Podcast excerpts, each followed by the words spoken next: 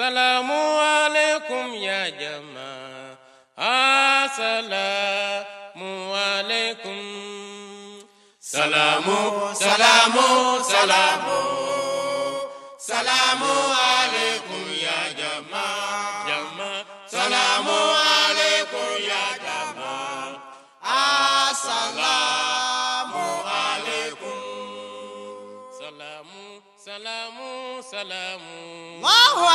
Akbar. Salamu alaikum ya jamaah. Salamu alaikum ya jamaah.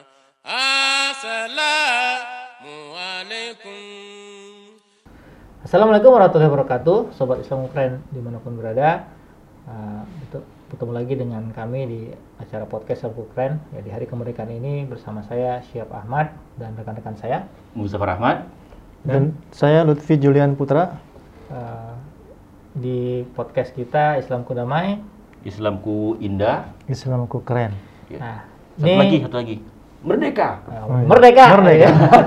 itu itu ter- Ya, itu Khusus ya? Khusus di hari kemerdekaan ya yang yang, yang kita peringati yang ke-76 ya. 76, iya. 76 ini eh ya bukan umur yang apa ya, bukan umur yang singkat ya, Iya, bukan udah- singkat udah buat lama itu, kita 76 ini ya. Hmm. Eh, kemerdekaan bangsa kita ini dan ya tiap tahun kita bisa biasa merayakan Mhm. kemerdekaan ini dengan berbagai macam eh, perlombaan, berbagai macam acara dengan Mhm, semangat mhm. yang menggelora pastinya. Dan gitu. seru juga gitu ya. Iya, Sangat betul. membahagiakan melihat bagaimana eh, misalnya ada lomba apa? Pukul-pukul dengan bantal gitu kan Iya, atau ada panjat makan- pinang makan ya, dan panjat sebagainya. pinang, makan kerupuk, Pukul, pukul gitu ya. perasaan.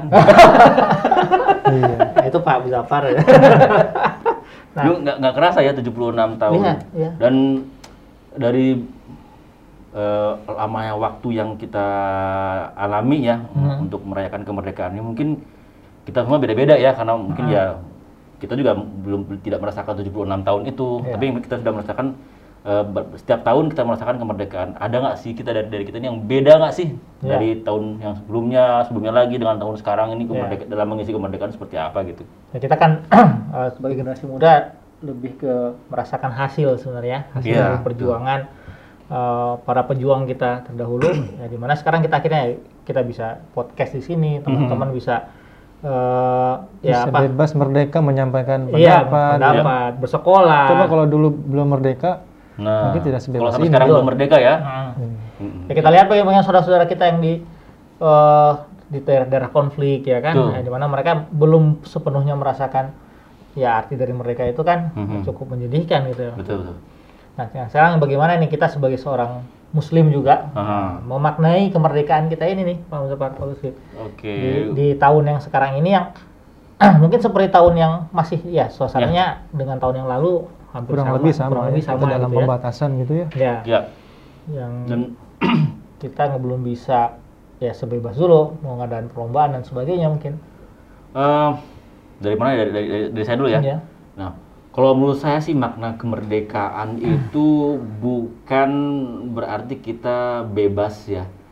Eh, namanya merdeka itu kita juga harus bisa menghargai eh, menghargai sesama ya. Hmm. Setiap orang punya kebebasan masing-masing dan kalau kita bisa menghargai kebebasan tiap individu ya dari kita, maka kita akan bisa memahami makna kemerdekaan itu sendiri. ya Kayak gitu deh.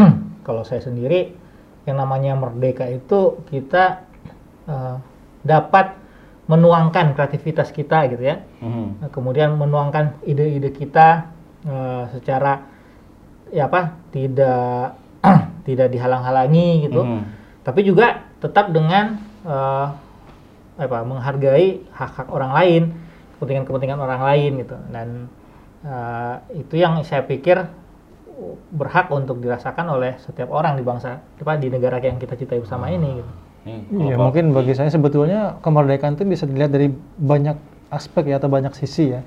Mungkin di sini saya ingin eh, menyampaikan dari sisi keagamannya begitu ya. Jadi kemerdekaan Cocok dalam lah. hal melaksanakan peci cocok. Ya. iya dalam hal melaksanakan ibadah. Coba bayangkan ketika uh, umat beragama ini tidak diberikan kebebasan untuk Ah. menjalankan Ya. aba- ibadah sesuai dengan keyakinannya masing-masing dan bahkan di dalam Al-Qur'an sangat jelas. Ya. Hmm, betul. Allah Taala berfirman, "A'udzubillahi minasyaitonirrajim, la ikraha fid din." Ya. tidak ada paksaan dalam agama. Artinya apa? Orang itu diberikan kebebasan Mhm. dalam hal keagamaan gitu, dalam hal melaksanakan apa namanya eh, hal-hal yang dalam agamanya begitu. Tidak Iya, ada iya. paksaan. Ya. Mhm. Ya, mem- sh- sholat memang wajib ya, Mhm. tapi apakah dipaksakan tidak? Mhm. Betul betul. Karena orang yang beriman akan meyakini bahwa kalau kita tid- tidak sholat, nanti akibatnya juga akan tidak baik. Kalau Ya. kita sholat, Mhm. kemudian ibadah lainnya, maka akibatnya pun baik gitu. Jadi dari segi agama juga Al-Quran juga menyampaikan bahwa ada loh kemerdekaan dalam eh, beragama. ya. Iya, Apalagi pasti di dalam ayat-ayat lain juga bisa kita ambil untuk eh, dari segi-segi lain dalam Mhm. kemerdekaan yang lain Iya, begitu iya, ya. iya. Paling tidak dari ayat ini kita tahu bahwa Islam itu memang mendukung sekali gitu dengan Hmm. kemerdekaan gitu. Iya. Mhm. Ya benar. Kalau dari tarikh sendiri ya sejarah eh, perkembangan para nabi juga kita melihat bagaimana ya nabi-nabi juga Iya. eh, ya memperjuangkan kemerdekaan ini kan. Tuh. Eh, Bang- bangsanya ya seperti Na- Nabi Ibrahim kan ya, Mhm. Nabi Musa, bahkan Rasulullah SAW juga kan. ya beliau kan ya Rasulullah kita tahu memerdekakan eh, apa banyak sekali budak eh budak-budak yang yang tadinya tertindas dimerdekakan Nah, oleh beliau. Kalau dilihat dalam sejarah Pak, itu sejak Islam lah, sejak kedatangan Islam lah, budak-budak itu hilang Pak. Betul. Perbudakan, Perbudakan ya, itu perbudakan. hilang. Perbudakan. Sebelumnya tuh, wah sering. Bahkan di dalam riwayat eh, apa namanya eh, zaman dahulu sebelum Islam Mhm. itu tawanan perang ketika sudah selesai perang itu budak tetap dijadi eh, tawanan perang itu tetap dijadikan budak Pak. Mhm. Mhm. Tetapi dengan setelah datang Islam, ketika selesai perang Hmm. maka tidak ada tawanan lagi, apalagi yang dijadikan budak. Ya. Oke. Dan bahkan saking perhatiannya kepada pendidikan ketika tawanan perang ini oleh Rasulullah SAW Mhm. itu dimanfaatkan untuk barang siapa yang bisa mengajarkan kurang lebih ya 10 orang ya Mhm. baca tulis ya atau dan se- sejenisnya maka dia bisa bebas Betul.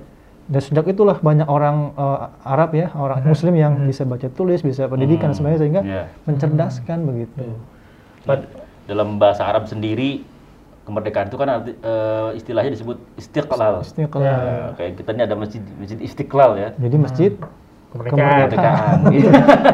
nah, dalam dalam ini juga eh, dalam bahasa Arab juga eh, eh, mengenai kemerdekaan itu artinya bebas dan lepas dari segala bentuk ikatan dan penguasaan pihak lain atau juga kemampuan melak, me- melaktulisasikan, mengaktualisasikan diri tanpa adanya segala bentuk pemaksaan dan kekerasan dari luar dirinya. Mhm. Saya maknanya mendalam ya. dari dari dari sisi Islam Iya. sendiri mengenai Dan kemerdekaan itu. ya, kalau melihat ajaran Islam sendiri, Islam sangat tidak mendukung yang namanya penjajahan. Tuh. Islam tidak mendukung penindasan, Hmm. dari tadi perbudakan dan sebagainya lah. Dan ini yang terjadi pada bangsa kita kan. Wah, Sebelum masa kemerdekaan bagaimana Mhm. ya pejuang-pejuang itu mengalami itu yang namanya penindasan, eh, kerja paksa kan, dulu kan namanya kerja rodi. Dan ya, Islam tidak tidak mengajarkan seperti itu. Mhm. Nah, yang ada bagaimana saling saling bantu, saling bekerja sama antara satu bangsa dengan bangsa yang lain. Iya, benar. Jika ada ya kaum yang lemah ya tolong mereka. Nah, Mhm. ini yang yang diajarkan oleh Islam sendiri Betul, ya, dan betul. sebenarnya kalau kita lihat dasar-dasar dari kemerdekaannya itu sudah bisa kita lihat dalam ajaran Islam gitu. Benar, benar, benar. Nah, yang jadi pertanyaan nih sekarang nih, sobat kalian di rumah. Hmm. Merdeka itu sama nggak sih artinya dengan bebas, bebas-bebasnya? Mhm, mhm. Sama nggak sih? Kira-kira? Ya, kalau dalam artian tadi yang disebutkan tadi ya, Aha. kalau menurut saya bebas bukan dalam artian bebas lepas, Ah, gitu. tidak Tanpa terkontrol batas. gitu ya, tanpa batas gitu. Tapi ada batasan-batasan yang yang yang membuat kita tidak bisa apa seenaknya berbuat sesuatu. Benar. Yaitu kebebasan orang lain juga. Artinya kebebasan kita jangan sampai mengganggu kebebasan dari orang lain, dari halayak yang lain gitu loh. kebebasan itu dibatasi dengan kebebasan orang lain. Betul, Di sinilah ada eh, asas eh, menghargai, menghormati Nah. lah. Hmm. Bisa bisa mempertemukan ini Betul. adalah asas penghargaan, penghormatan ya. Mhm. Karena eh, serba salah ya, atau mungkin sulit di ini kan ketika ingin bebas bebas sekali tapi nanti ada Hmm. orang yang merasa tidak kalau terlalu dikekang juga tidak bagus. Iya. Jadi manusia itu kan makhluk sosial ya, iya. Bukan makhluk pribadi. Hmm. Jadi eh, bebas boleh, tapi ada aturan yang mengikatnya. Gitu. Iya. ya. Tujuannya apa? Tujuannya untuk kebaikan bersama Nah. gitu. Aturan itu dibuat bukan untuk siapa-siapa Ya. Betul. kecuali eh, eh, aturan itu dibuat untuk kebaikan bersama komunitas itu sendiri. Jadi Hmm. kebebasan itu dibatasi oleh aturan-aturan yang justru untuk eh, kebaikan bersama gitu. Kecuali dibatasi dengan aturan yang tidak jelas ya atau mungkin eh, apa namanya hanya untuk eh, komunitas tertentu, kelompok tertentu itu memang tidak tidak. Makanya ada istilahnya asas musyawarah. Nah, Benar. di situlah eh, si- eh, di- dikembangkan begitu ya bisa di ya banyak sisi-sisi kemerdekaan yang yang bisa kita eh, lihat. Kemudian di dalam agama Islam sendiri itu ya kita dapatkan pelajaran luar biasa di situ. Salah satunya mungkin banyak yang mempertanyakan mengenai masalah kebebasan dalam hal gender gitu ya. Iya. Ya kan kalau di luar sana banyak memperjuangkan tuh Benar. persamaan gender dan sebagainya. Karena mengartikan bahwa merdeka, hak asasi itu ya bebas aja lah gitu ya. Ya, dan eh, bagaimana eh, Islam kadang-kadang suka dijadikan apa sebagai mungkin bahan ejekan dari Iya. orang Eropa gitu ya, kan, orang atau Eropa, orang-orang barat. bahwasanya Islam ini tidak tidak menghargai kemerdekaan atau hak-hak dari perempuan. Perempuan, Ya, ya. Padahal ya di jasa kemarin kan Huzur sendiri menceritakan bagaimana Islam luar biasanya ya mengatur perempuan ini sehingga eh, apa segala macam kepentingan yang berhubungan dengan wanita itu ada gitu loh. Hmm. Di- di- Bahkan diatur oleh Islam. Unik di situ ada riwayat bagaimana istri dari Hadrat Umar radhiyallahu anhu Mhm. ya ketika memberikan pendapat ke- kepada Hadrat Umar suaminya. "Men, kamu ini siapa gitu? Karena Hadrat Umar masih berpikiran seperti Ya. uh, masyarakat bangsa Arab Ya, pada saat itu karena m- istri itu tidak bisa memberikan pendapat, tidak boleh. Itu istilahnya kalau bahasa kita pamali ya mungkin Ya, ya. kembali.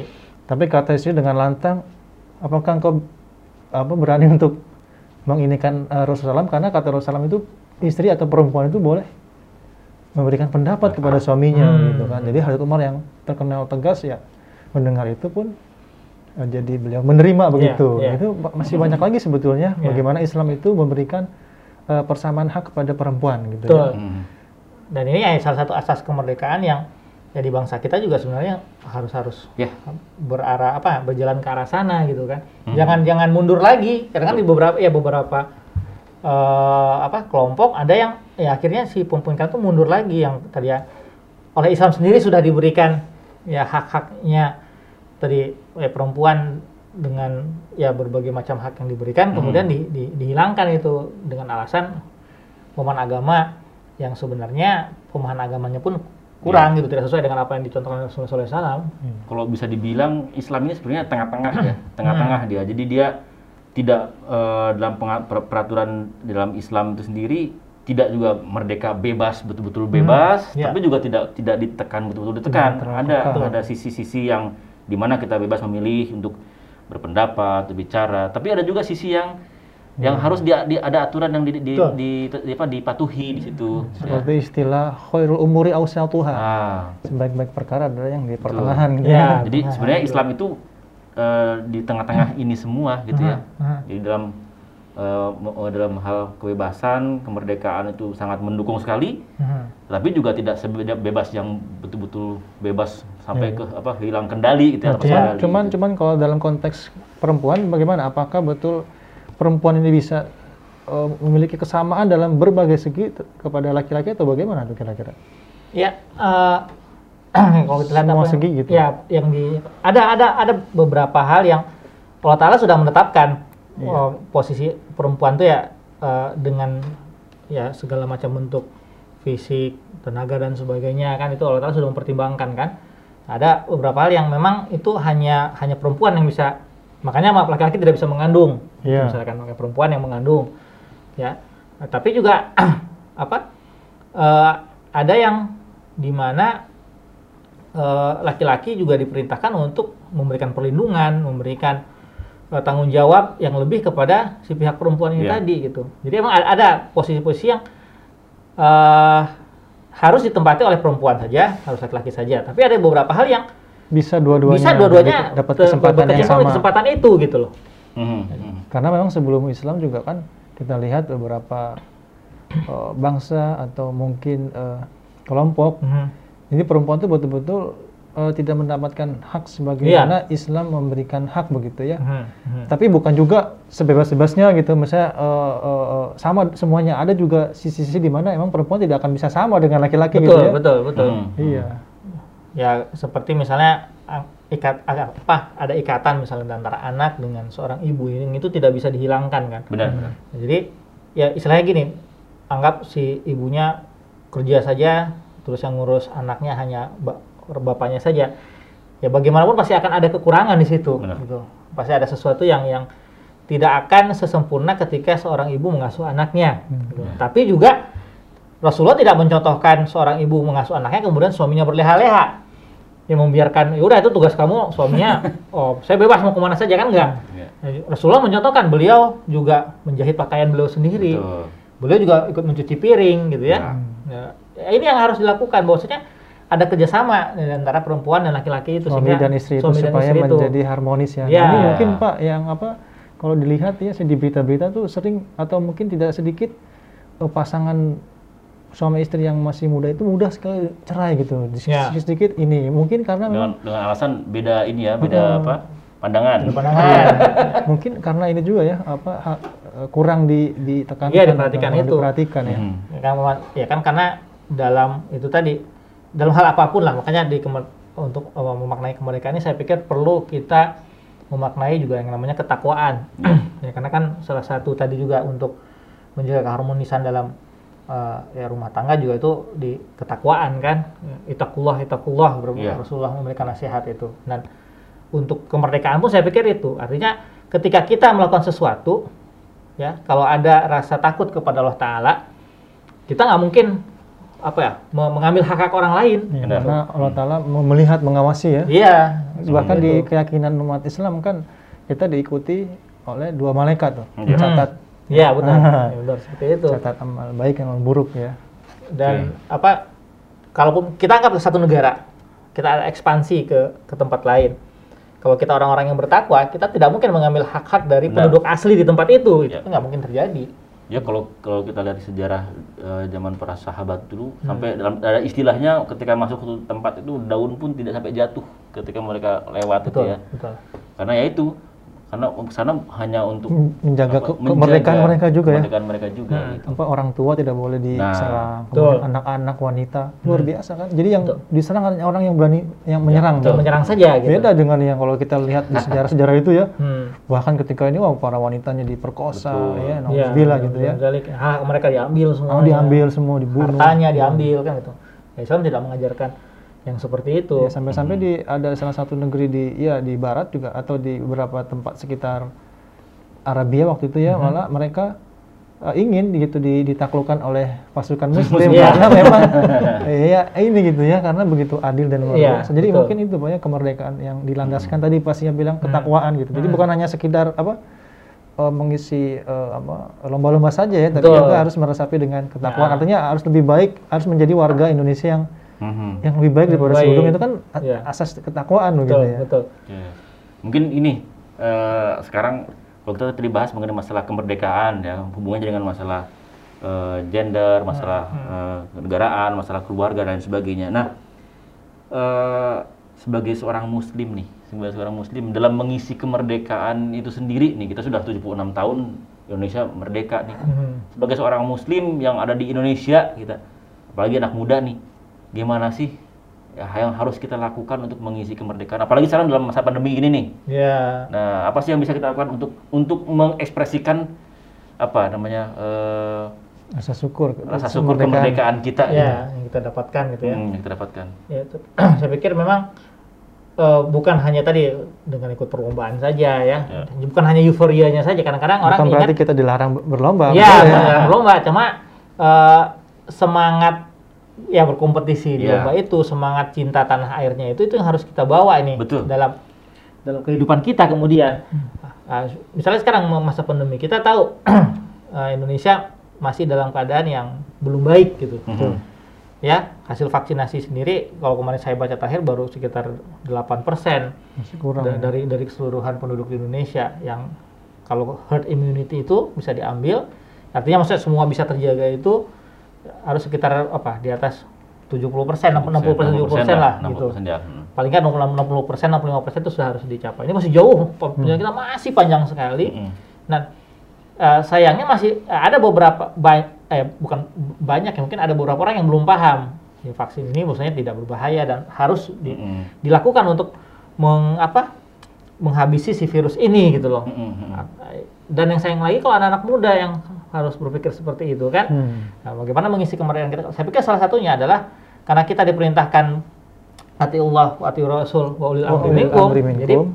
ketika ini ada perintah seperti ini, saya pikir ya harus ikut kita dalam program Benar. ini gitu loh. Nah, ya kita sukseskan, ya, ikut divaksinasi supaya eh, bisa tercapai nih. Kan kita melihat kemarin di Euro, kemudian di olim, apa di Olimpiade ya. Euro lah yang paling Olimpiade karena satu negara ada pembatasan yang, Nah. yang luar biasa di Jepang kemarin di Tokyo. Tapi kalau Olimpiade ini, eh apalagi di final tuh kita lihat Inggris lawan Italia itu kan Hmm. penontonnya udah pakai masker di di stadion yang ribuan orang. Tapi juga ada sih eh, saya, saya, saya baca eh, kasus cuma nggak nggak banyak hanya beberapa orang saja dan dan tidak sampai ke Mhm. meninggal istilahnya seperti itu. Karena sudah terbentuk herd immunity. Iya, karena mereka sudah hampir 80% bahkan Iya. itu divaksin. Jadi ini mungkin apa kebaikan sosial ya. Amal Iya. soleh itu amal sebenarnya amal soleh itu kan bukan hanya diterjemahkan amal baik, soleh itu dia Betul. munasib, jadi amal yang cocok, yang sesuai. Mhm, Sesuai itu. Hmm. Jadi yang sesuai pada saat ini yang kita butuhkan adalah kesadaran sosial, kebaikan Iya. sosial Iya. bahwa kebaikan apa komunitas gitu ya, kebersamaan yang diperoleh itu adalah ikut vaksin gitu ya. Terlepas dari mungkin ada yang Mhm. percaya ini konspirasi dan sebagainya. Iya, Tapi iya. paling tidak apakah itu benar atau tidak kan wah, belum ada bukti Iya, juga ya. Iya, iya. Paling tidak virus ini memang nyata gitu kan. Mhm. Nah, Udah ada di depan mata kita ya, gitu, gitu. terlihat. Terlepas dari itu kita harus vaksin tadi kan Pak Siap bilang wa ulil amri minkum ya, Hmm. taat kepada pemerintah. Jadi ya mungkin saudara-saudara kita muslim lainnya suka ada yang mungkin tidak taat itu bagaimana tuh Pak kira-kira Pak? Sebenarnya kuncinya gini, jangan berpikir hanya untuk kita sendiri aja Iya. gitu ya. Kadang-kadang kita su- suka begini, kita tuh pengennya eh, semua itu untuk kita aja gitu. Kita nggak mikirkan orang lain. Jadi ah- akhirnya banyak orang yang untuk kebahagiaan dianya sendiri, untuk kesenangan dia sendiri, dia mengorbankan orang lain. Makanya banyak anak-anak muda yang ya udahlah biarin aja lah mau ini mau itu ke sana kemari itu kan Mhm. Nggak nggak melaksanakan 3M ya dan lain sebagainya tidak mau divaksin dan sebagainya. Karena apa? Ini kok mengekang kan kami mau bebas sebagai anak muda. Kami jiwanya jiwa yang bebas gitu. Sehingga kayak tadi mereka hanya berpikir untuk diri pribadi saja tidak memikirkan apakah tidak memikirkan bagaimana keluarga mereka orang-orang di luar sana yang ketemu dengan mereka dan sebagainya. Kayaknya ketika ada pembatasan dan sebagainya ada ada peraturan untuk vaksin dan sebagainya berpikirin hanya kok ribet amat sih gitu kan Nah. padahal itu hal hal itu yang sebenarnya yang salah Nah itu Gitu. mungkin boleh saya kasih ilustrasi ya mengenai keribetan ini gitu Iya, ya. iya. Coba misalnya kita legislasi ketika kita eh, naik mobil eh, Ah. di, di jalanan, Mhm. kan ribet ya, ada lampu merah, ada ini, ada itu, ada polisi dan sebagainya. Hmm. Maunya ah, bebas aja jalan. Coba yang kan kalau semuanya orang punya pemikiran bebas aja jalan asal gas terus gitu. Apa yang terjadi? Iya, iya. Chaos itu kan? Tabrakan Chaos, kan? iya. betul Tapi dengan ada pembatasan ini untuk kebaikan semua itulah uh, apa falsafah atau makna dari pembatasan dari kebebasan yang atau kebebasan yang dibatasi Iya, gitu ya. iya. Hmm. Biasa. Jadi ya, sebagai anak muda juga selain kita ingin bebas juga harus menggunakan akal sehat Benar. kita gitu ya, tidak Iya. hanya keinginan aja gitu yang digunakan. Mhm. Ya kita pengen merdeka dari pandemi sekarang kan istilahnya. Tapi eh, ya, sudah bukan satu dua orang, banyak ilmuwan, benar benar ahli medis dan sebagainya mengatakan syaratnya kita keluar dari ini ya ini udah vaksin gitu. Ini sudah menjadi syarat mutlak bagi kita untuk keluar dari pandemi ini. Kenapa masih kita menghindar dari ini gitu loh. Nah, ini yang yang yang yang disayangkan dan juga uh, mungkin bagi penyelenggara juga makanya harus bagaimana diperhatikan supaya semua orang ya bisa mendapatkan haknya itu nih untuk divaksinasi gitu. Jadi baik dari pemerintah juga dengan sebaik-baiknya Hmm. menyelenggarakan juga masyarakatnya juga dengan sebaik-baiknya mengikuti arahan Betul, pemerintah. betul. Kalau ini terjadi ya masya Allah ini luar biasa. Luar Bisa biasa. lebih cepat majunya ya. Bisa lebih cepat Tapi kalau uh, misalnya lepas dari pe- ini. pemerintah kasih program yang baik begitu, rakyatnya sebagian ada yang tidak menerima, ya kan, Mhm. menolak dan sebagainya, mengganggu sana sini, akhirnya kan tidak bisa benar Iya. bisa maju dengan mudah gitu ya. Dan bahkan juga mungkin kalau lihat dari konteks eh, di apa namanya orang-orang yang ingin negara Indonesia ini tidak maju ya itu bisa menjadi peluang celah bagi Betul. mereka untuk me- meredam apa s- eh, me- mengu- apa menghalangi kemajuan eh, bangsa Indonesia ini yang Iya. sebetulnya sangat berpotensi besar Iya. sekali.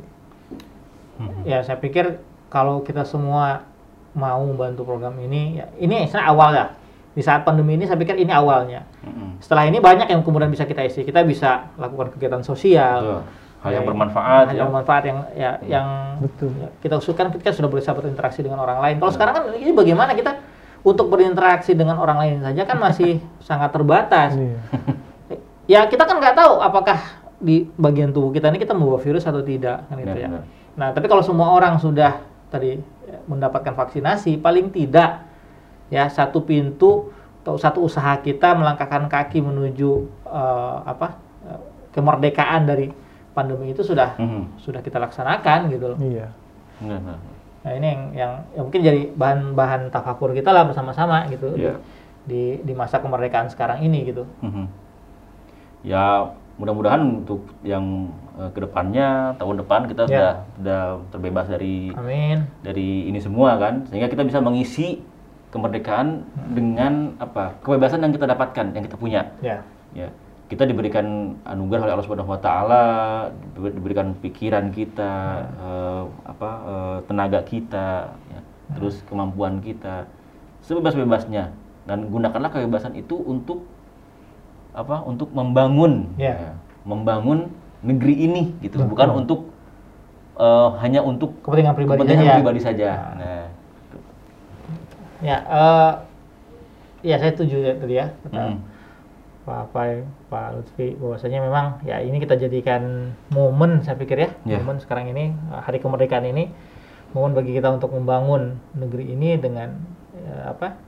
Ya mengikuti aturan yang sudah berlaku sekarang karena insya Allah kalau sudah semuanya ikut ini nggak akan lama lagi deh gitu Hmm. yakin ya dalam beberapa bulan eh, insya Allah kita akan terbebas dari pandemi ini dan bisa ya, beraktivitas seperti sedia kala gitu. Karena emang kalau dilihat tuh emang permasalahan bangsa yang sedang dihadapi yang besar ini ya COVID ini dulu nih. Kalau Iya, yang ini bisa dulu. ini, Ah. yang lainnya bisa. Karena Allah, yang fokusnya ke sini sih sebetulnya. kalau kita bisa merdeka dari COVID ini ya Insya Allah ini yang kemerdekaan yang kedua yang lain-lainnya ke- kedua, ketiga, keempat, kelimanya kita bisa lebih Bisa, dapatkan bisa gitu ya. mendapatkan insya Allah. Jadi Kalau dulu kita berjuang melawan penjajah, ya sekarang kita berjuang melawan COVID.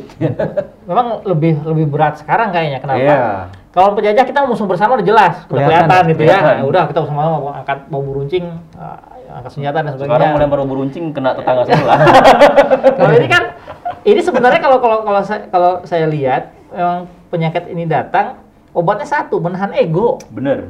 ya kan Bener. yang tidak boleh keluar rumah menjaga diri itu kan semua menahan ego kita kita menahan eh, ego kita untuk saat yang sementara sebenarnya. Coba kalau dari awal pandemi datang Kita selama ya. dua minggu satu bulan lah paling enggak Mhm. kita menjaga diri kita masing anggap pemerintah nggak buat program nih. Hmm. Ada program. Tapi kalau kitanya sendiri sadar virus ini ada virus ini berkembang dalam sekian waktu nah kita semua menjaga diri dua minggu aja. Nggak ke mana-mana ya Tapi saya pikir sudah sudah hilang harusnya itu, gitu itu memang berat. Ya, Kenapa itu dia yang berat karena Karena tidak nampak. betul nggak nampak nah akhirnya memang ego kita masing-masing yang dipertaruhkan sih? di sini Iya. Bener nggak sih nih gitu? ya, semua hanya bertanya-tanya akhirnya ya semakin lama semakin menyebar Betul, kan betul, betul. Nah, tapi kalau eh, dari awal kita ya, menahan ego sama kayak gini kita puasa satu bulan kan semua menahan hawa nafsu pak Hmm. Menahan ego kita sama puasa itu kok Kenapa bisa kita- dilaksanakan gitu Kenapa kita bisa? Karena ada keyakinan. ya gitu, gitu, yakin. Nah, kalau ini karena memang itu tadi eh, tapi kalau sekarang udah sekian banyak juga Masih buktinya belum- masih belum belum yakin ya berarti Dan memang ada yang salah dan memang itu tidak eh, apa kenapa demikian itu bukan hal yang maksudnya itu tidak tidak mengherankan karena Hmm. begini Pak kalau dilihat dalam Al-Quran ataupun hadis ya memang Allah Taala itu menurunkan suatu penyakit untuk Hmm. mengingatkan manusia supaya dia kembali kepada Allah Subhanahu Wa Iya. Taala dan kenyataannya memang sekarang manusia semakin jauh dari Allah Subhanahu Wa Taala gitu. Kalaupun dia beragama atau dia Islam ataupun sholat tetapi amalannya pun tidak mencerminkan Hmm. dia beragama Ya, hanya sebagai riak saja bahwa saya ini udah sholat ya ya ya Gitu. Jadi mungkin selain memang kesehatan yang kita ikhtiarkan juga kita harus ada perbaikan Betul. diri karena Allah Taala berfirman, Hmm. "Auzubillahi minasyaitonirrajim. Uh, Innallaha la yughayyiru ma biqaumin hatta yughayyiru ma bi anfusihim." Jadi Allah Taala tidak akan merubah nasib suatu kaum Hmm. sebelum kaumnya sendiri yang mau merubah nasibnya. Ini bangsa Iya, kita nih iya. harus sebelum Allah Taala eh, tidak akan mau dirubah oleh eh, tidak akan bisa berubah nasib kita nih Hmm. eh, akan diterjang oleh corona selalu jika kita tidak mau merubah betul betul diri kita sendiri atau bangsa Benar. kita sendiri Nah, kuncinya di sana sebenarnya Iya, di perubahan Stop menyalahkan orang lain ya. Iya. Stop eh, apa namanya? Mengkambing hitamkan orang lain. Oh ini gara-gara dia nih, Introspeksi. ini. Iya, Tapi introspeksi. justru harus introspeksi diri. Nah, kita serahkan diri kepada Allah, Ya, kita berbanyak ibadah kita, berbuat yang terbaik. berbuat yang terbaik, Perbaiki diri kita. perbaiki diri kita. Sud- apakah kita memang sudah jauh dari Allah Subhanahu wa taala ataupun kalau apa kita sholat tapi tidak untuk Allah Taala tapi untuk orang lain. Iya, nah, itu iya. susah Pak, berat, Pak. Betul, Halus. Betul. betul. Mhm. Halus nggak kelihatan mudah, ya sama kayak corona nggak kelihatan nah, ya di eh, tantangan kita di sana lah untuk Iya. bisa menghadapi itu. Ya, saya pikir itu ya kali ya. Mhm, mhm. Eh, ngobrol-ngobrol eh ngobrol-ngobrol kita soal kemerdekaan di eh, hari ini Mhm. ya memang eh mungkin nggak sep- ya bu- tidak seperti dulu yang di mana kita banyak isi dengan Ya. ya, ya tuh seru-seruan ramai di luar banyak pinang dan sebagainya sekarang kita tahan-tahan dulu lah ya kan ya Mhm. kalau bisa lomba virtual lomba virtual nggak pakai baca puisi di rumah sih masih bisa ngadain Tapi gitu. begini Pak ya, kalau mau kita perhatikan, kita Hmm. renungkan, apa pun yang Allah Taala kirimkan, kesusahan, penderitaan pasti ada, selalu ada celah kemudahannya juga Pak. Iya, Benar, benar. iya, Selalu Tuhan iya. memberikan satu celah kemudahan. Betul, Misalnya betul. tadi kan kita ada apa virtual. Ya. Jadi walaupun tidak bisa tapi ada selalu ada alternatifnya Allah Taala memberikan betul. supaya ya Allah Taala juga maha pengasih gitu Iya, ya. benar. Tidak Benar. tidak oh, kemarahannya itu tidak betul-betul sampai kita hancur-hancuran gitu ya. ngapain Oh, gitu ya. oh, pasti Ya. ada Tuhan memberikan satu celah-celah Iya, alternatif iya. supaya kita masih bisa istilahnya masih bisa bernapas gitu Iya, supaya masih iya. ingat. Nah, mungkin kalau kita sudah ingat dengan- pada Tuhan Hmm. ah, dicabut itu ah, Iya. mudah-mudahan Ya, amin. Ya, ya, iya. amin, amin, amin. Iya. Ya, oke gitu sobat Islamku keren di rumah. Ya. Mhm. Sekali lagi mari kita maknai kemerdekaan ini dengan tadi pertama saya pikir ketakwaan tadi ya kepada Ya. Allah Taala. Uh, yang kedua bagaimana kita uh, apa menghadirkan kebaikan bagi bukan hanya diri Ya. kita tapi juga pada orang lain gitu ya. Mhm. Dan ya tadi berubah ya berubah menjadi orang yang lebih baik, orang yang lebih dekat kepada Allah Taala. Iya. Ya, Selalu orang- menahan diri. nah, Jauhi dosa-dosa karena di, di, Jauhi di dosa-dosa. zaman ini aduh luar Iya, biasa iya. godaan itu. Luar biasa godaan itu. Godaannya semakin besar Dan sekali. selalu berpikir positif kepada Selalu Taala. ya Hmm. ini bagaimana cara kita sebagai seorang muslim eh, mengisi ya kemerdekaan kita Mhm. sehingga ya tadi Allah Taala pun Insya Allah akan memberikan kemerdekaan yang hakiki gitu ya bagi Iya. kita di tengah pandemi ini. Saya pikir demikian. Eh, ya Pak Lutfi, Pak. Oke. Eh, mudah-mudahan sekali lagi eh, tetap sehat di rumah, tetap apa jaga protokol kesehatan, tetap beribadah kepada Allah Taala Mhm. dan semoga kita semua terbebas merdeka dari Amin. pandemi yang sekarang melanda. Amin. Selalu mau, selalu mau, mau menyaksikan konten Islam. Pasti itu kalau pasti itu pasti jangan pasti ya. Jangan lupa. Jangan lupa, eh, insya Allah kita akan selalu hadir dengan Ya. Tema-tema yang lain yang ya mudah-mudahan bisa jadi salah satu hiburan lah buat teman-teman di rumah juga gitu ya. Ya. Baik, saya Syihab dan saya Muzaffar Ahmad, dan Saya Lutfi. uh, pamit uh, Islamku damai. Islamku indah. Islamku keren. Assalamualaikum warahmatullahi Warahmatullahi wabarakatuh. wabarakatuh.